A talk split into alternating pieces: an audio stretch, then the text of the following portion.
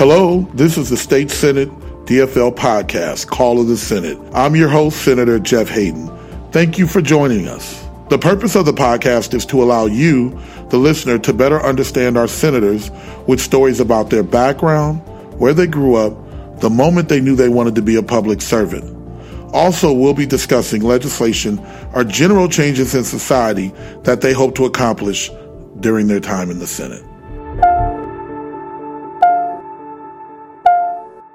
Welcome, Senator Karla Bigham, to Call of the Senate. We're glad to have you here. Oh, thanks for having me, Senator Hayden. Good, good. So tell us about your district uh, sure. that you represent. Sure. So um, I basically have everything from South Saint Paul down to, to Ninninger Township. So I have Cottage Grove, Saint Paul Park, Newport, Afton, the surrounding townships of uh, Denmark Township, Gray Cloud. I have Gray Cloud Island. I also have Ninninger Township, Hastings, and then um, a good portion of South Saint Paul. So I have the south side of South Saint Paul. So you know a little something about that part of town. Absolutely. I heard you were born and raised yeah, there. Absolutely. And it goes even before me. Uh, my grandfather was uh, born and raised in South Saint Paul, and he worked for a very, very long time at Swift and Company stockyards after coming back from World War Two.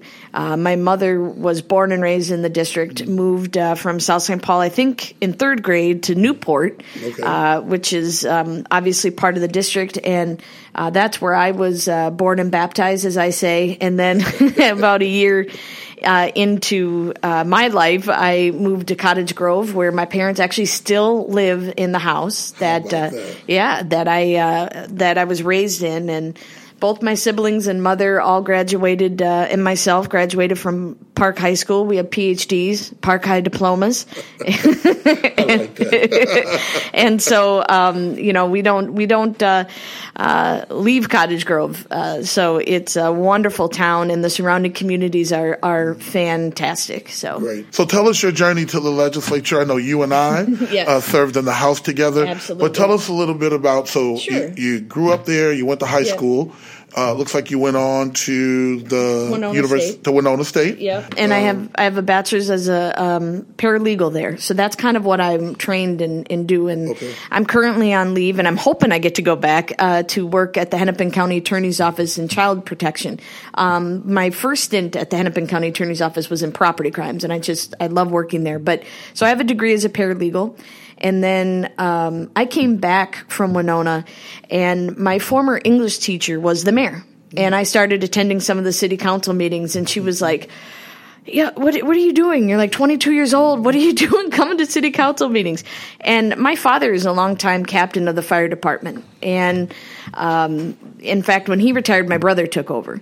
So my family has a long history of giving back to the community. And so I was appointed to the Public Safety, Health, and Welfare Commission. And um, then I ran at the age of twenty-five for the Cottage Grove City Council.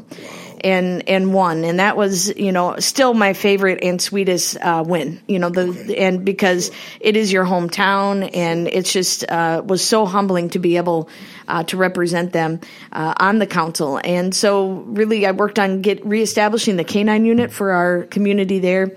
And then two years into that, a good friend of yours and mine, uh, then state representative uh, Katie Steven, okay. called me and said, yeah, I'm not running. I'm running for the state Senate. And then she literally hung up on me, which is kind of her way of saying, hey, you should you should think about this exactly. and, without really saying it. And so um, uh, I ran for the House, and then you and I both were elected in, two, in the two thousand six election and took office in oh seven. I did that for four years, focusing a lot on public safety right. um, and clean water, which I think we'll probably get to. Uh, and then after four years, uh, decided to uh, go back to college to get my graduate degree as a master's in public affairs from the University of Minnesota, and uh, got married, and uh, then decided to run for the Washington County Board of Commissioners. That's right. And I sat You're there. County commissioner. Yeah, yeah. I sat there uh, for a little over three years, and then the special election happened uh, last year, and was Uh, elected here. So it's been an incredibly humbling and exciting journey. I very much, um, it's the opportunity of a lifetime to represent your hometown. I just yeah, can't no, say enough. It is. Uh, well, you, you're doing a fantastic job. So tell us about, um, like, like some of the challenges that you've had in the sure. community. Tell us about, um, you know, that you guys have been in the news around water yes. and clean water, and, yeah. and you understand yeah. that, you know, much yeah. better than I. And so I don't want to, I don't want to miss, miss, uh, miss, miss talk about it. I, I, in other words, I want sure. you to be able to tell us kind of what, what, what is that, how's that community fared after dealing with those well, issues? We're a very uh, resilient community, and, and we come together to find solutions. And that's what we did in this situation. You know, it was about eleven years ago. Um, in fact, it was our inauguration day in the House, uh, Senator Hayden, when I was walking back and I sat down to my desk. And, of course, we didn't know even our legislative assistants at that time because right. they start the same day we do. Right. And um, I got a call from the Pollution Control uh, Commissioner, Commissioner of uh, the M P C A, saying that, hey, uh, there's going to be an announcement that you have contamination in your water, and it's from three M. And so that kind of start started everything. And um, from that, we had to look at what the limits were, what adverse health effects they would have. Uh, and we did legislation s- establishing that uh, health-based level. Now, three M is a big player yeah. in your, yes, in your absolutely. community, right? A big absolutely. employer and and, yeah. and adds a lot to the community. It, so yeah. I imagine that wasn't the easiest thing to do is to wrestle with that. No, and, and to this day, they really have never testified in a, in public about any of it. But I think, um, you know, we have to do what's right to protect our residents, and everybody, everybody deserves clean drinking water. And that should be a nonpartisan issue, is making sure that, you know, folks that have contaminated drinking water, that we can work together uh, in with stakeholders and figure this out. We've we've done that through the years. Um, we have biomonitoring programs for it. Um, and then most recently last year, thank you, uh, then Attorney General Lori Swanson, uh, th- there was a lawsuit, and um, there's an eight hundred fifty million dollars settlement. Uh, and we did legislation to kind of make sure that nobody can touch that money, and that it goes to the affected areas, the impacted areas, for um, cleaning up the source. And so that is our, our water treatment facilities. We have a lot of people on wells out in uh, the rural parts of my district. And so um, that money is going towards that. And I've really been an advocate to making sure that everybody sure. um, gets heard on so that. So it can't get raided. Right. Nobody can come in. And right. Yep. It's, really it's even earning interest. I mean, there's. Yeah, it's very we, prescriptive yes, as to where the money absolutely, should go. Absolutely. And, and nobody should be able to touch that. And then more recently, so that was what we call a natural resource settlement, Senator Hayden. That really only deals with. with the environmental side of it, right? Mm-hmm. But what about the health impacts of it? I mean, we know that um, this is not good for pregnant women, for nursing women, um, and it's just that there's some very adverse effects and impacts from this chemical. And so, have they started to show up yet, or the, uh, some of the adverse effects of, of the chemical? Well, that's what we're looking at. So the Department of Health over the last pl- decade plus has a lot of information, and what I have a bill this year with uh, Representative Claflin, who represents the House uh, in this area, to have the University of Minnesota study that data to make sure it's sufficient, it's um, done with best practices, and so we can look at what additional information we need to really get um, a grasp on on the health impacts of this chemical that uh, is in the water. And we're really working on a, a community. Local governments are working on resolutions for the, the environmental side, the water treatment side. And now we need to really hone down on, on the health impacts. You know, I, I just turned forty this weekend, and I have had, um, well, wait for that. yeah, yes, yeah. I've had uh, neighborhood and childhood friends that have passed away from colorectal cancer that are my age.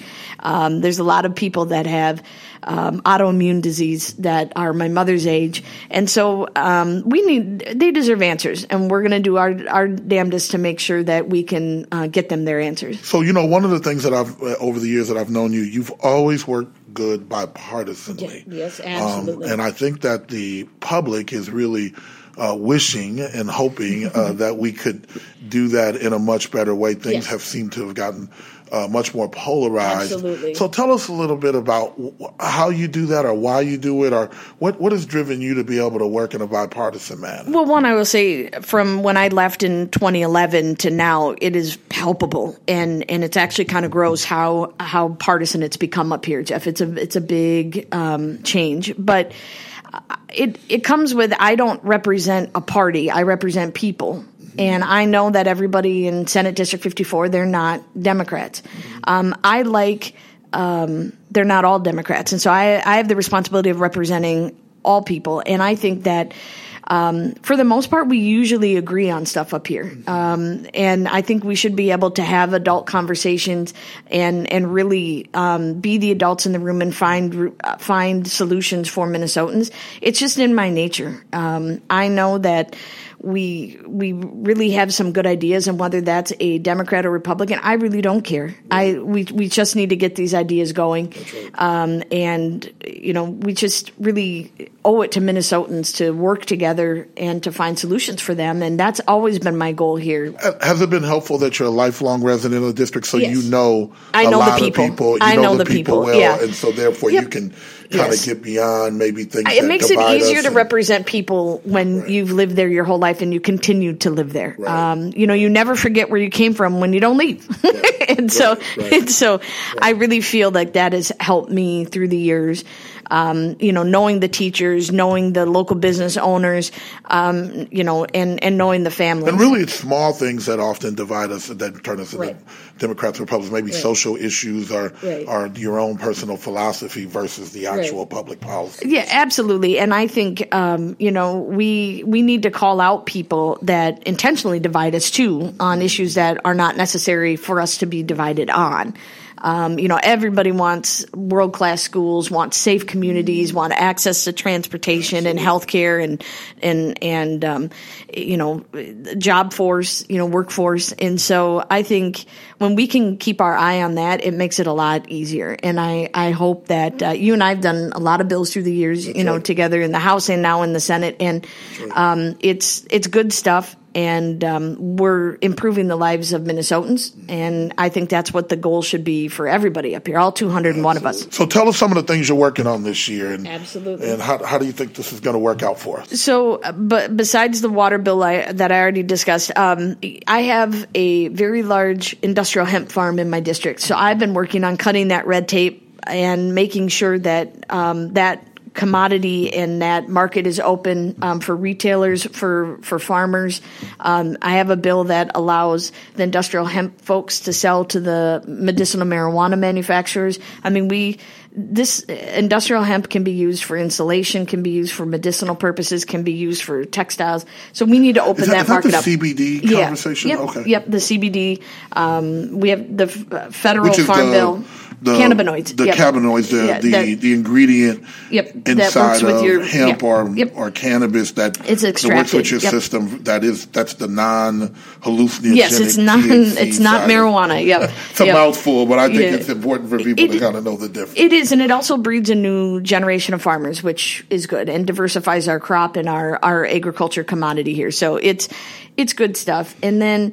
Um, of course, whether it's prescription drugs uh, or um, access to mental health, healthcare issues are always pre- prevalent uh, across Minnesota. So I'm always passionate about that. Um, and as a as a former county commissioner, social service programs um, are important to me to make sure we're doing those right and making sure that people, all people, have access to them. Uh, that need them.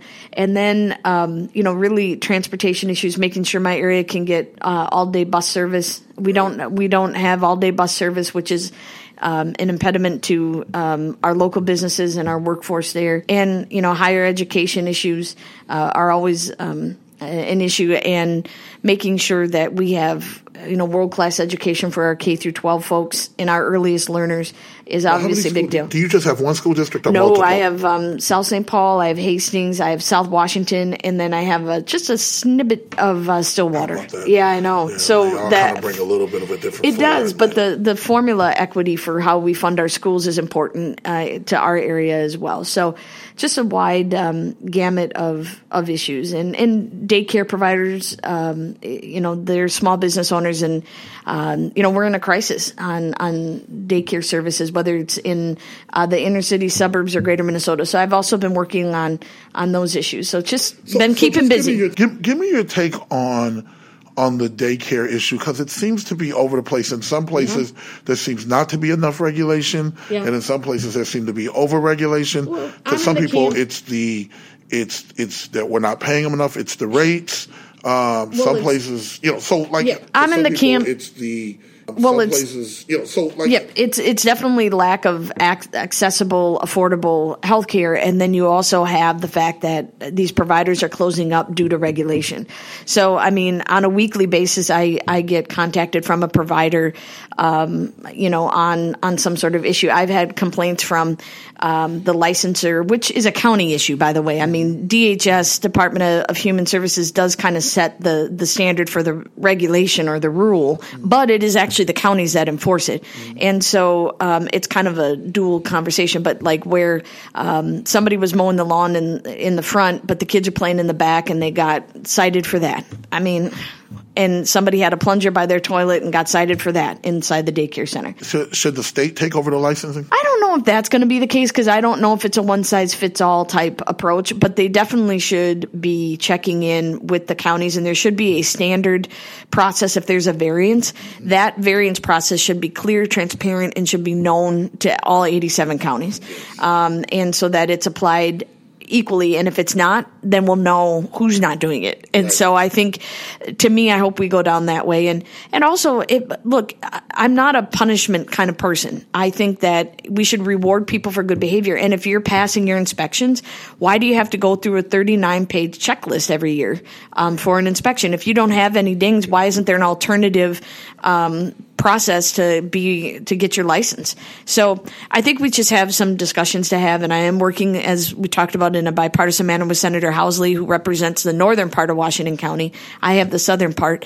Um, you know, we we have to take a look at this and and make sure we're not. Um, it is, in my opinion, a lot of overregulation, so we have to have to take a look at that. Yeah, it's, it's a big deal. So we're going to run out of time. I got one big last question to ask you. What is something about you that people wouldn't know? Oh, wow. Well, I've already mentioned that I've turned forty, and I will say this. I've never had a cavity in my life. In forty years, I've never had a cavity. That's so amazing. I'm very you know, proud of that. Maybe the water is, is quite all right down there. Clearly, so, things so, are going well. Yeah, so uh, I'm actually quite proud of that. I know it might be a little weird, but uh, I, I actually am quite proud of that. So yeah. I don't fear going to the dentist. So before we go, tell us how we can get in touch with you, your social media Absolutely. sites. I'm on Facebook, I'm on Twitter, I'm on Instagram. Also, you know, you can always call or email, and all that information is on the Senate's website. Uh, so I always look forward to hearing from people, and uh, it's how we can do our job best, is by hearing from our constituents. Well, that's fantastic. Yeah. Senator Karla Bigham, thank you for being on Call of the Senate. Thank you, Senator Hayden. Thanks for listening to Call of the Senate. I'm Senator Jeff Hayden, and I hope you enjoy getting to know my colleagues and hearing about important things that are happening at the Capitol. If you'd like to hear more stories, please visit our website, senate d f l dot m n, or connect with us on social media with the handle at Senate D F L. Thank you.